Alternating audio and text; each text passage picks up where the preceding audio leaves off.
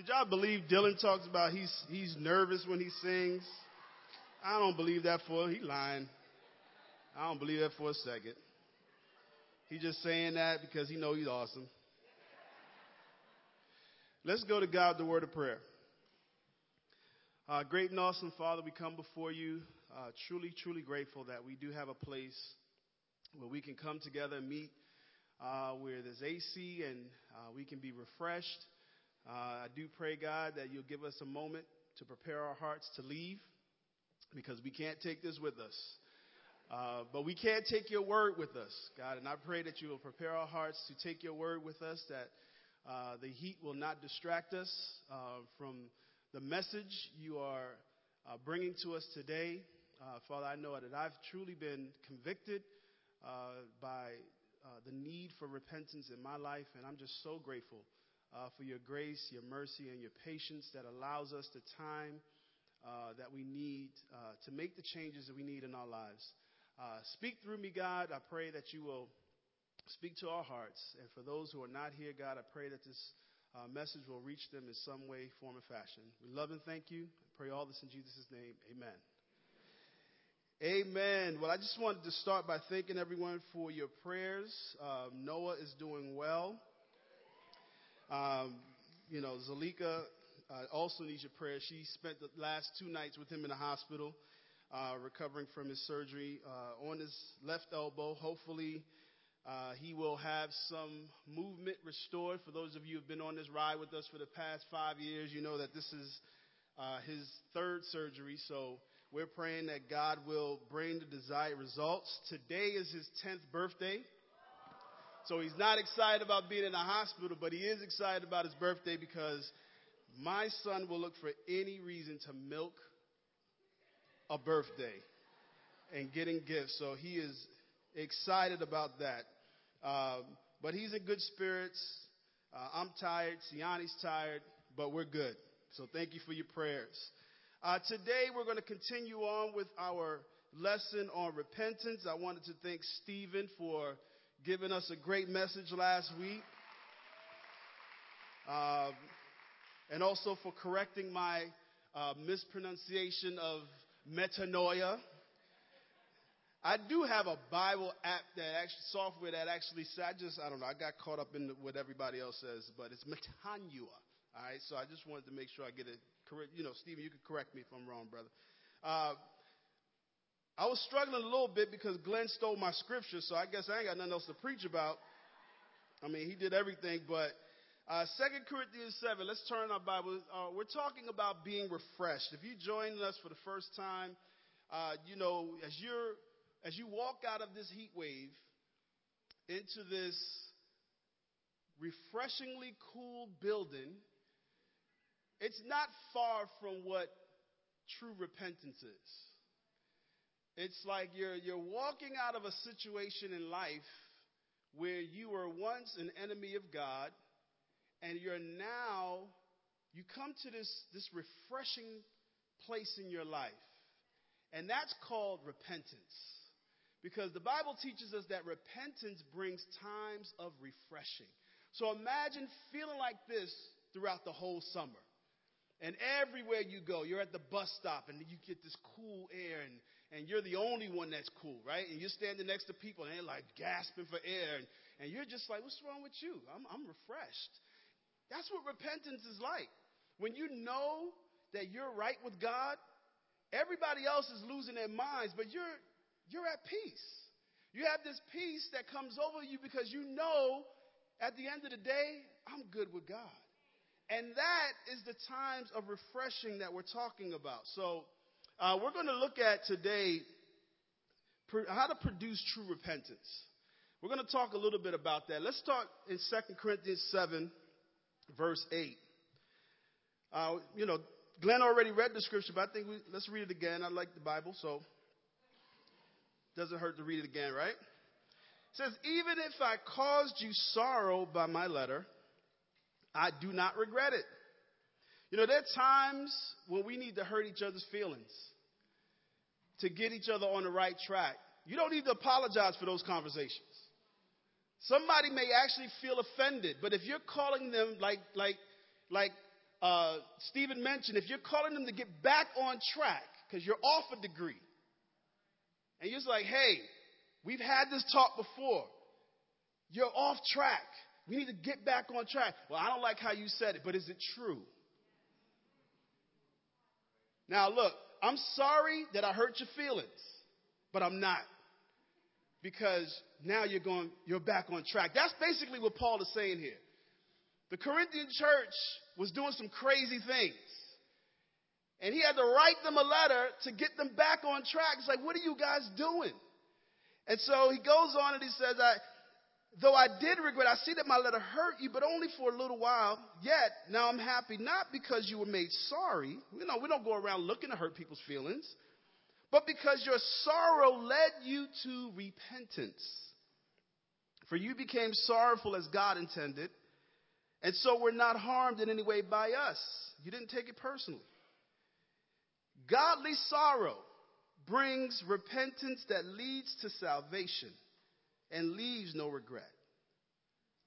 But worldly sorrow brings death. You know, Paul talks of, he speaks of two types of sorrow godly sorrow and worldly sorrow. And sometimes sorrow itself can be mistaken for repentance. We often mistake someone who feels really badly about what they did as someone as as okay, well that person repented, they felt they said they're sorry, so they're good. That doesn't mean that. And if you're a parent, you know exactly what I'm talking about. If we had a nickel for every time our kids said sorry and it went and did the same thing the week later, you know what I'm talking about. And so just because someone is sorry doesn't mean that they've repented. And so we got to look at this a little deeper here. Now, Paul says that godly sorrow leads to repentance. And so sorrow in and of itself is not repentance. Now, this misunderstanding is far reaching. And this misinterpretation of repentance has given life to false doctrines in salvation. The sinner's prayer Renounce your sin. Say this prayer. Accept Jesus as your Lord and Savior. Beg for forgiveness. And you will be forgiven. That is nowhere in the Bible. And it's not connected to repentance. Jesus did not say, You say this prayer and I will wipe your sins away.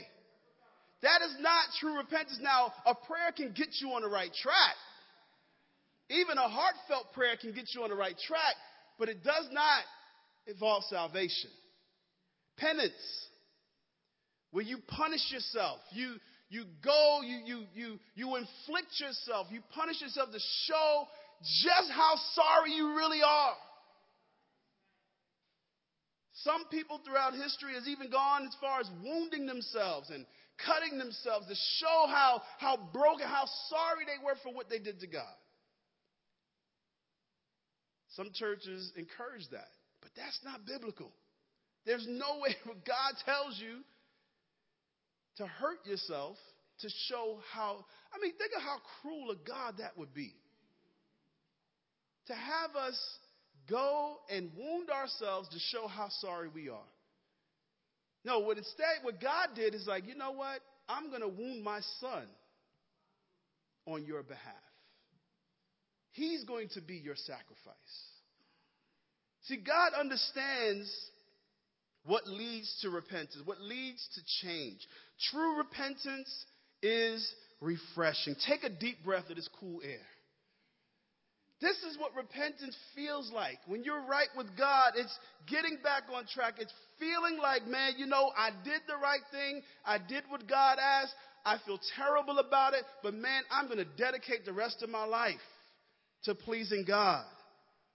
But James, how do you know? How do I know if I produce true repentance and not worldly sorrow? I'm glad you asked. Because that's exactly what we're going to talk about today. Producing true repentance. You know, Glenn got up here today and he said, I have achieved true repentance. I have godly sorrow led me to repentance. And look, the brother's back. He'd walked away from God for a while. I was there. He walked away from God, He owned his sin. You guys heard what he said, right? He didn't blame anybody. He tried to blame the brothers, but he, he even he even got real about I used to love him. Like now I love him. But it's that type of honesty and self-awareness that brings us to repentance. So what does worldly sorrow produces? Because we got to be we, we we're going to talk about godly sorrow later. But we need to dig on this worldly sorrow thing because it says that this produces death. So we need to know what that is if we're to produce true repentance. True repentance is not worldly sorrow. You know, as a young baby, babies learn how to manipulate. My, both my kids knew how to get mom and dad to do what they wanted to do just by shedding some tears. And as adults, man, we don't, we don't, we don't grow out of that for the most part. We know how to get what we want. If we want something bad enough, we'll pout about it, we'll complain about it, we'll cry about it until somebody says, All right, enough is in the head. Take it. Go. Do whatever you want. But you know, when it comes to worldly sorrow, we got to be very careful. Because worldly sorrow produces these attitudes, and, that, and I just want to make clear at the root of what I'm going to talk to you about is pride. Pride is the root sin of worldly sorrow. And there are fruits that this, this, this worldly sorrow produces that we have to be aware of. All right? The first thing is damage control. Worldly sorrow produces damage control. Now, we see this happen many, many, many times. A guilty party calls a press conference to tell their side of the story. Some publicly deny any and all allegations. I did not have relations with that woman. They even accuse the accusers of lying. And they will swear on their dead mother that I did not do this. And they will go out and they will they will pump themselves up. They will give all sorts of, and, and, and, and they'll surround themselves with a bunch of lawyers that will assassinate the accuser's character, try to tear them down, to discredit them, and, and they will go to full lengths to convince people that they are actually innocent. And what happens? Some people fall for it, right? We believe, well, he said sorry. Said he didn't do it, so I, I got to believe him. I got to take his word for it only to retract their story in the face of irrefutable evidence. You know, God has irrefutable evidence against every single one of us. And that should tell us something. God knows. So if God knows, why not just come clean? But worldly sorrow produces this damage. We go into debt. We want to fix what we did because we're afraid of the consequences. So we want to fix it. We don't want to deal with anybody. We don't want anybody having to talk with us. We don't want anybody pointing out anything. And even if it means throwing some people under the bus, I got a reputation to protect. You're not, I'm, you're not bringing me down. But godly sorrow comes from offending God. You realize who you sinned against. You know, right here in this story, Adam got caught by God himself. And he tried to control the damage of his sin in Genesis 3, verse 8. I love this story. It says, Then the man and his wife heard the sound of the Lord God as he was walking in the garden in the cool of the day. And they hid from the Lord God among the trees of the garden. But the Lord called to the man, Where are you? He answered, I heard you in the garden, and I was afraid because I was naked, so I hid. And he said, Who told you you were naked? Have you eaten from the tree that I commanded you not to eat from? The man said, This is, this is the part I like. The woman you put here with me, she gave me fruit from the tree and I ate it.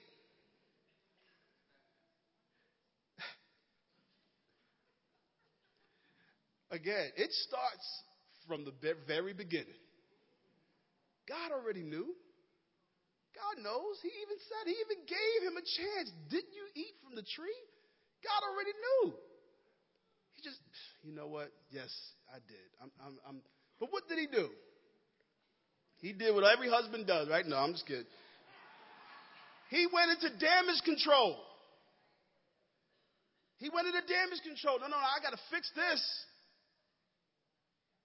She did it.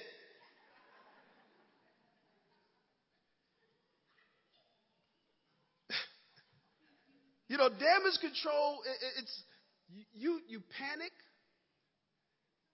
and, and and you just try to you try to explain your way out of it instead of owning it.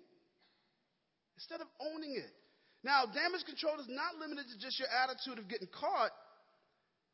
It could also come from a wanting to avoid known consequences of the sin. Consider God's rebellious people, the Israelites. In Numbers 21, verse 4, it says, Then they traveled from Mount Hor to the road to the Red Sea to go around the land of Edom, but the people became impatient along the way. And the people spoke against God and Moses. Why have you brought us out of Egypt to die in the wilderness? There's no bread or water, and we detest this worthless food. Now let's stop.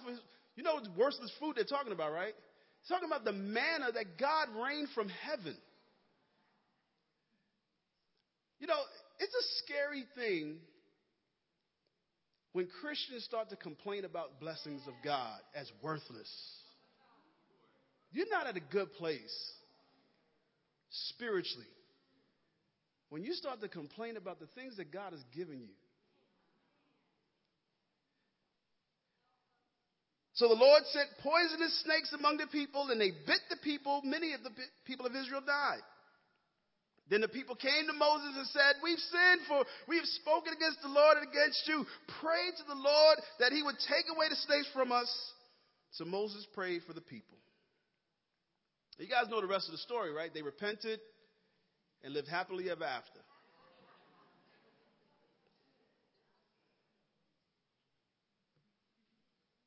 Fear of death, or even going to hell, may provide a first step towards repentance. But after a while, it dissipates. You no longer are afraid of hell, especially when you walk outside. You're like, can't, those, it could never be worse than this. I mean, is there a place hotter than this? Oh, I can handle this. I think we even doubt whether hell is that bad. And so the fear doesn't keep us from doing wrong anymore. We don't afraid, we're not afraid of hell anymore. We're not even afraid of dying. Some people would probably prefer if you if you got a lot of lot going on in your life, you're like, you know, death might actually be a good escape. You might convince yourself that no longer living is a good thing. But that's not godly sorrow. Just fearing hell, fearing punishment. Israel complained, God disciplined them, and it didn't lead to repentance because they were worldly sorrow. Worldly sorrow.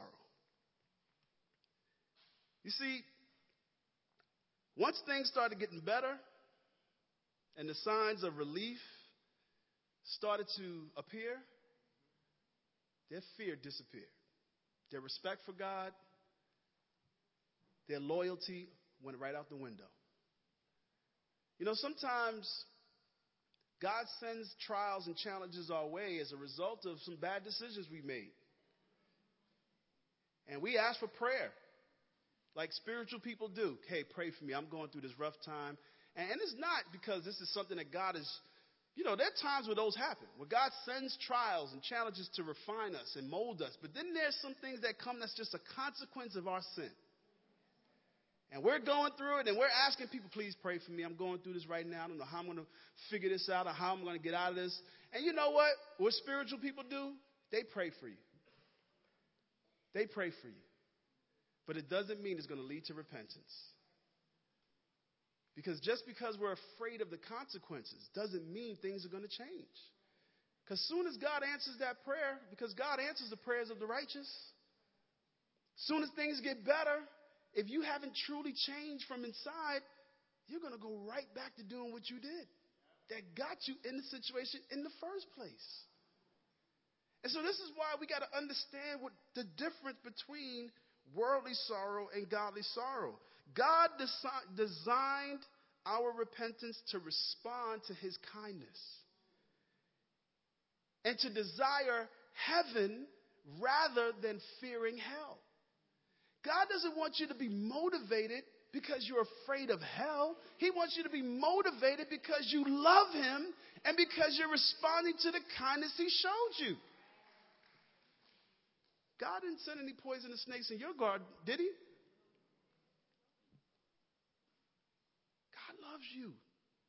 There's sins in the Bible people did one time, and that was it. Boom. If you're still around, you need to be praising Jesus for God's kindness. Second thing is self pity.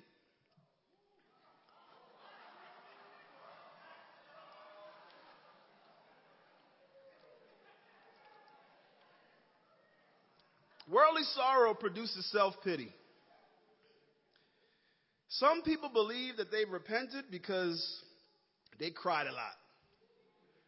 And not just any, I mean, I'm talking like some ugly crying. And you know what happens to us? Some of us may even doubt our own repentance. Like, man, I, have I changed? I didn't cry like that. You know, some, we're studying the Bible with somebody and they don't cry at the cross, and we're like, how do you not cry at the cross? And then we make it our mission to get that person to cry. It's like, no, Jesus hung on a cross. And then we start adding all sorts of stuff that's not even in the Bible. I mean, they cut him with, with, with, with, with glass. And they pulled out his nails with pliers and, and they wrapped his ankles in barbed wire and then nailed them to the cross. And you're like trying to get a reaction from this person, trying to get them to shed a tear because you cried in your cross study. And you can't fathom how someone would not cry. Some of us, the people weren't even ready because they didn't cry. Bro, you didn't cry at your wedding? You didn't cry at your funeral? What?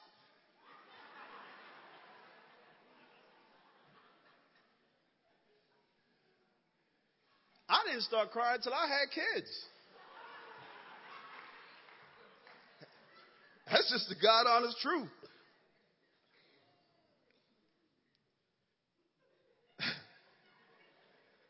You know, we often associate brokenness with a lot of tears. Someone's not broken unless they cry.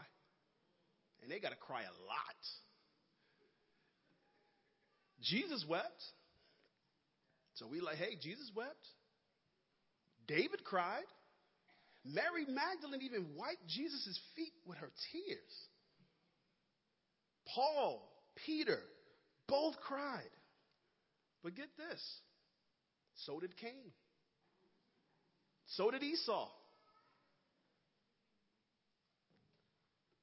So did Judas. They also shed tears. But were their tears of godly sorrow? You know, Cain in Genesis 4, verses 6 and 7, he was very angry because God refused his disrespectful offering. He thought God was being unfair. But God answered in Genesis 4, verse 6, Why are you angry? Why, why do you look sad and depressed and dejected? If you do well, will you not be accepted? And if you do not do well, sin crouches at your door. It desires is for you, but you must master it. God warned Cain that sin was right there, and he had to master it. But he was all depressed. He cried. He was, he was upset. He was dejected. And, and, and sadly, he did not master it. And later on, he went and he killed his brother. Worldly sorrow led to death. It didn't say that worldly sorrow is going to lead to your death also. It says the worldly sorrow leads to death. Esau Hebrews 12. Cried loudly and bitterly, begging to get back the blessing he impulsively gave up for instant gratification. You know, when we when we impulsively get ourselves involved in something just because we're trying to meet our own need, we're giving up something far more precious. You know, this is this is a very powerful story. Very powerful illustration. This is a son who, whose birthright, you know, Esau, after his father passed, he was supposed to be the next leader of the family. He was supposed to be the spiritual leader of the family. He would get double the inheritance because he was the firstborn. He had a lot of responsibility. There was a lot riding on his birthright. And he let the fact that he was hungry. So, uh, here, take it, take it, whatever. Just give me something to eat. Sometimes we're like that with our purity. We give up the precious birthright that we have with God for simple gratification that makes us feel worse afterwards. Doesn't make you feel any better. Afterwards, Esau was so upset. Hebrews 12 said that make sure no one is immoral, godless like Esau, who traded his birthright as the firstborn for a single meal. He wasn't even, it wasn't even like his brother was going to cook him a meal every night for the rest of his life. One meal. You know that afterward he wanted his father's blessing, but was rejected. It was too late for repentance, even though he begged with bitter tears. You know, sometimes it only takes one time, one act of self gratification to ruin a person's walk in relationship with God. Because you can get so guilted out that you miss that window of repentance. Esau went back and it was too late. And the Bible teaches us that he and his brother had this bitter relationship. They later on was able to reconcile that relationship, but Esau never got his birthright back. It was never the same. Judas, we know the story of Judas.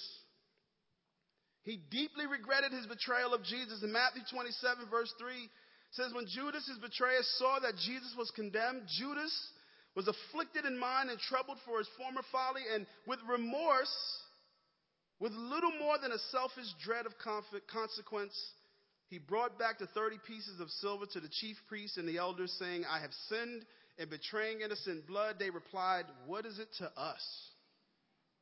See to that yourself and casting the pieces of silver forward into the holy place of the sanctuary of the temple, he departed and he went in health and hanged himself. You know, when I look at this passage, I'm like, man, he wasn't that far off. I mean, you think about it, right? He he was afflicted in mind. He he, he, he was, you know, some scriptures even say he repented. But we know that there's a repentance where you can, re, you can repent as a result of a consequence that doesn't necessarily turn you to God. So his mind, his conscience conflicted him. He felt bad. It said he felt remorse. He even went, took the money, gave it back. So he tried to do the right thing with that. But what was his what was his mistake? Why didn't he turn to God? Worldly sorrow. I mean, he did all the right things. Some of these things we would even encourage, you know what? You need to go, you need to take that back, you need to tell them. We would even encourage Judas to do what he did. But he didn't turn to God tried to control the damage he did by himself. And because he was in self pity, he never saw God's grace. He couldn't see God's mercy. He forgot how loving Jesus was. And that's what happens. When you're in self pity, when you're throwing yourself this pity party, only miserable people show up. Nobody shows you how good and gracious God is. He forgot he was walking with Jesus. This isn't someone who heard about Jesus. This is someone who walked with Jesus. You can walk with Jesus and still miss the grace, still miss his mercy, still miss the fact that he is a forgiving and loving father. Self pity does that. You know why? Because it makes you out to be the victim. Self pity makes us out to be the victim. And when you think about it, it is a brilliant strategy. You're like, Jay, well, why is self pity a brilliant strategy? Because no one confronts a victim, they comfort victims. So if you portray yourself as the victim, whew, bro, come here, man. I, I feel you, bro. Come on, sis, let's pray.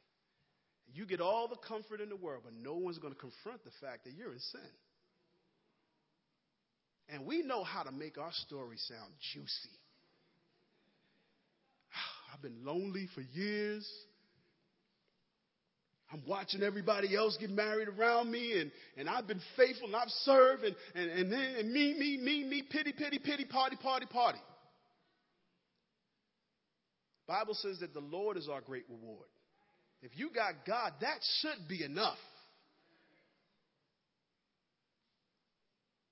I worked hard, I do this and I do this and I can't get this and I don't get this. And we thought, and brother, you know what, bro, I feel you, I understand. And and and we invite all the other pity partiers to our party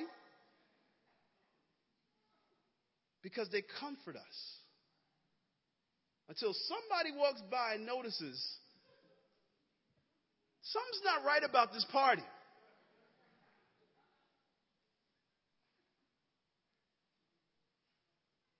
The tears of self pity are dangerous. Because when you believe that you are the victim of your circumstances and that there's nothing you can do to change it, you become further entrenched in sin.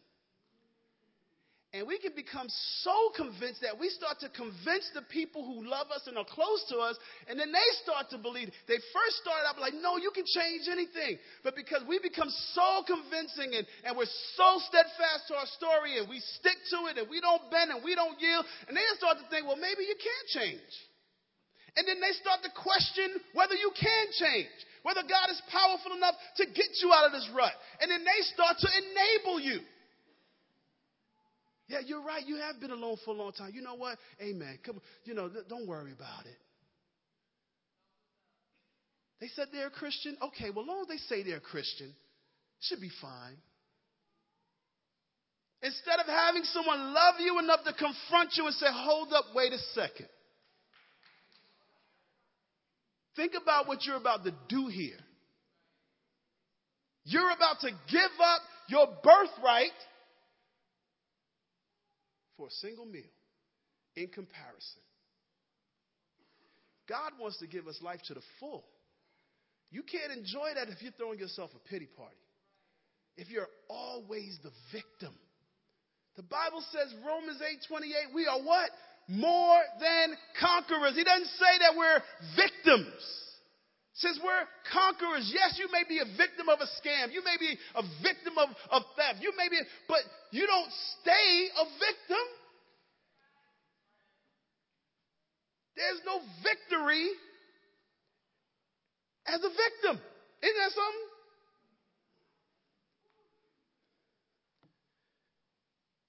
We need to thank God for people He put in our lives that can see through those pity parties. I can tell you right now, I've had my share, and I, I thank God for my wife, Zalika Proctor Warren. I try to go. I've tried to invite her to my pity parties. And she would look at me with that love and just like, man, I love this man. But no. I'm not, I'm not gonna, I don't see it that way. And you know what that does? It forces you to really look at yourself. Say, wait a second, what's going on here? Am I making excuses? Which is the next thing we're going to talk about. Worldly sorrow. I can't think of anything that produces more worldly sorrow than excuses. Now, even though Jesus said that sin comes from within our hearts, sometimes we don't want to accept that. In Mark 7, verse 20, Jesus says, All these evils come from within and defile a person. Evil thoughts, sexual morality, theft. We want to blame the internet. We want to blame movies. We want to blame this one and that one. And Jesus says, No. It comes from within you. It's the only way you'll see your need for God is when you accept what you really are. And here's the thing it took me a long time to get this. But the devil cannot make me do what I'm not willing to do. That's empowering and it's convicting. The devil cannot make you do what you are not willing to do. Now you're like, well, James, the devil's really powerful. So what? God is more powerful. There is no comparison. There is no God is here and Satan is here. No, no, no. There's God and that's it.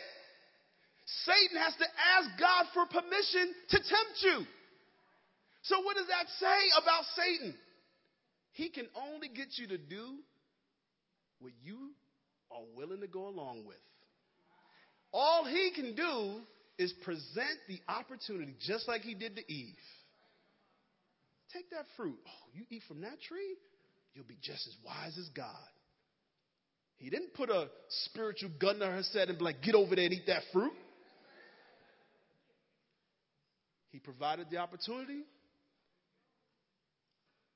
He appealed to her desire that came from within her. Satan only uses what's already in us to get us to sin. You know, James, James said, submit yourselves then to God, resist the devil, and the devil will flee from you. Can you imagine that? Can you imagine Satan actually running away from you? I think we often see ourselves running away from Satan. But James is like, no. First, you submit yourself to God, you get your, your, your spiritual backup, and then you stand firm, you resist, which means that we also can choose not to resist. If he's telling us to resist, then that means we also have the option to not resist. What does that tell you? It's teamwork. Sinning is teamwork. You and the devil working together. When I see it like that, I take my sin a lot more seriously. You know, Jesus called it out of the Pharisees. He's like, you know, the reason why you guys don't see it is because you're of your father, the devil. When you see it like that, like, so you mean to tell me that if God, when God is not my, when we're not in a relationship, the devil is my father. Jesus went a step further. He says, when you lie, you're speaking his native tongue.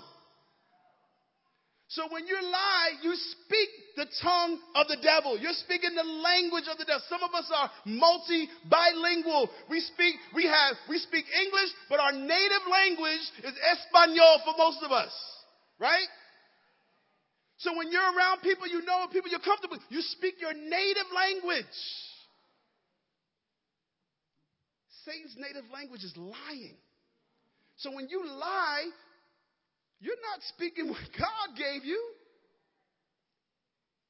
And so, what is he saying? You got to be a willing participant. But that means we can also resist him. This verse exposes both Satan and our excuses. Excuses are the clearest when they come up as blame shifting. We blame our upbringing. My parents made me do it.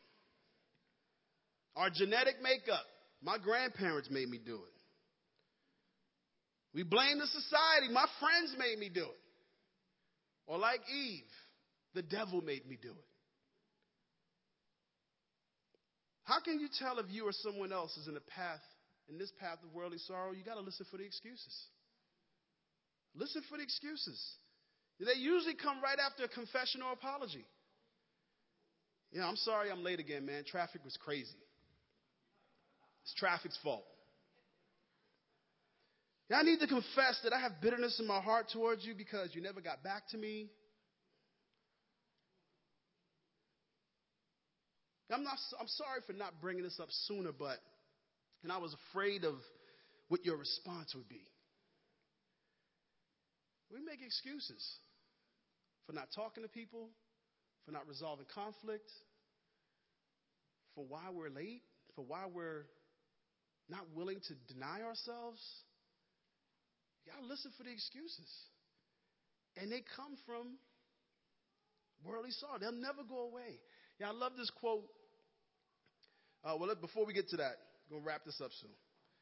You know, one of the most famous excuses in the scriptures come from Moses' brother Aaron. Here's Moses up on the mountain, getting the instructions from God to come down to his people. Now, you remember what we read before, right? They got bit up by snakes. They asked Moses to pray for them. God, things got a little better. So now here they are again. Moses goes up on the mountain for 30 days or 40 days, and, and God gives him the commandments that's going to move his people forward to the promised land. And Aaron is there. Aaron is, is supposed to be the priest, he's supposed to be the guy in charge. And people start complaining, like, well, look, we don't know where this Moses guy is. He's been up there in this terrifying mountain that we can't even go close to because God commanded us that we can't even go up there to see what's going on, if he's dead or not. So we need you to make us a God. We need you to do something. And what did Aaron do? Aaron got everybody together and said, okay, give me all your gold. And they put it together Everybody contributed, and he took it. And Moses comes down from the mountain because God said, You need to go down there and check on your people. They have lost their minds. James Warren translation. In verse 21, it said to Aaron, What did these people do to you? That you led them into such great sin. Don't be angry, my Lord. Aaron answered, You know how these people are prone to evil threw the whole church under the bus. They said to me, Make us gods who will go before us. That's for this fellow Moses who brought up, uh, about Egypt, we, we don't know what happened to him. So I told them, Whoever has any gold jewelry, take it off. They gave me the gold. I threw it into the fire, and out came this calf. It was a miracle. His out came this calf has got to be one of the most famous excuses known to man. But here's the thing I don't think Aaron thought it was a bad excuse. I mean, he gave this excuse to Moses. So he had to believe that this was a good excuse. That I put it in, out came this calf. It just popped out of nowhere. Now, it sounds ridiculous to us, but I, did, I bet in that time, in moment, it didn't sound ridiculous to him. Have you ever heard yourself make an excuse that sound reasonable to you? I mean, you tell yourself, you rehearse it, and you believe it, and you sound convincing telling it. And the person that hears it, like Jesus looked at the rich young man, they love you. But they're like, he's just telling me another excuse. Just, just making an excuse. And you know the scary thing to me about excuses? Is that when you're in the habit of making excuses, people don't expect anything other. They don't expect anything better of you. They don't expect you to, to be better because all you do is keep making excuses. And so after a while, it's like, I'm just going to go to somebody more reliable because they're just going to make excuses. That's a scary place for me. I'm like, no, expect me to be better. Expect me to repent. Expect me to grow.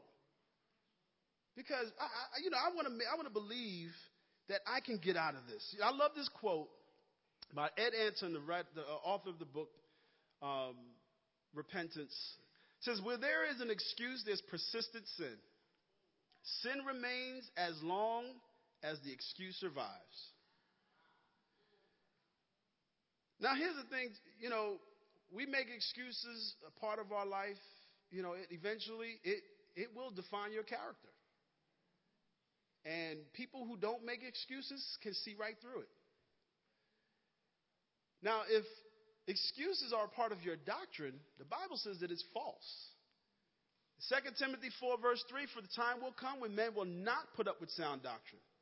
Instead, to suit their own desires, they will gather around them a great number of teaching to say what their itching ears want to hear. You know, there's some places that will tell you you're all right the way you are. You don't need to change a thing.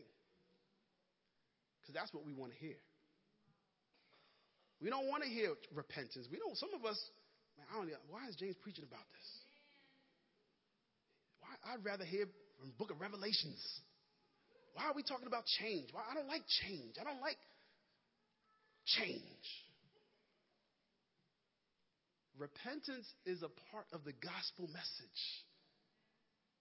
And that's the only way we can truly appreciate our relationship with God is when we achieve repentance. You know, the good news, the good news is that God desires that we turn to Him and He will move heaven and earth to see that we do. God is working behind the scenes to get us to have that relationship reconciled. God will not wait. God will not, God will not sleep until we are at peace with Him. That's how much He loves us. That's how much He desires to be with us. In 2 Peter 3, verse 9, it's the last passage we'll look at. The Lord is not slow in keeping His promise, as some understand slowness. He's patient with you, not wanting anyone to perish, but everyone to come to repentance. If you have worldly sorrow, if you realize that you are, you know, you tend to, to, to run to damage control. You want to try to fix things on your own, own without being humble and getting help. If you realize that you have been wallowing in self pity and that you find yourself coming back to the same point over and over again, you're emotional, but you're not moved. And if you realize that you've been making excuses, you've been blaming others for why you're where you're at, whether from the past, people in your past, people in your life now, your circumstances, your situations, if they're keeping you from moving forward, then you may want to get open and honest about the worldly sorrow in your life. If you realize that this has been your repentance, then the best is yet to come. True repentance still waits. And it requires us being honest, admitting where we're at, admitting our wrongs, admitting our need to God, so that God can turn us around and bring us back and get us back on the path that leads to Him. I know it's not easy. It's not easy for me, but I'm glad that we're on the right track and that God is gracious and God will give grace to the humble. Next week, we're going to look at what godly sorrow produces because that's what we want. Amen? Amen. Love you guys.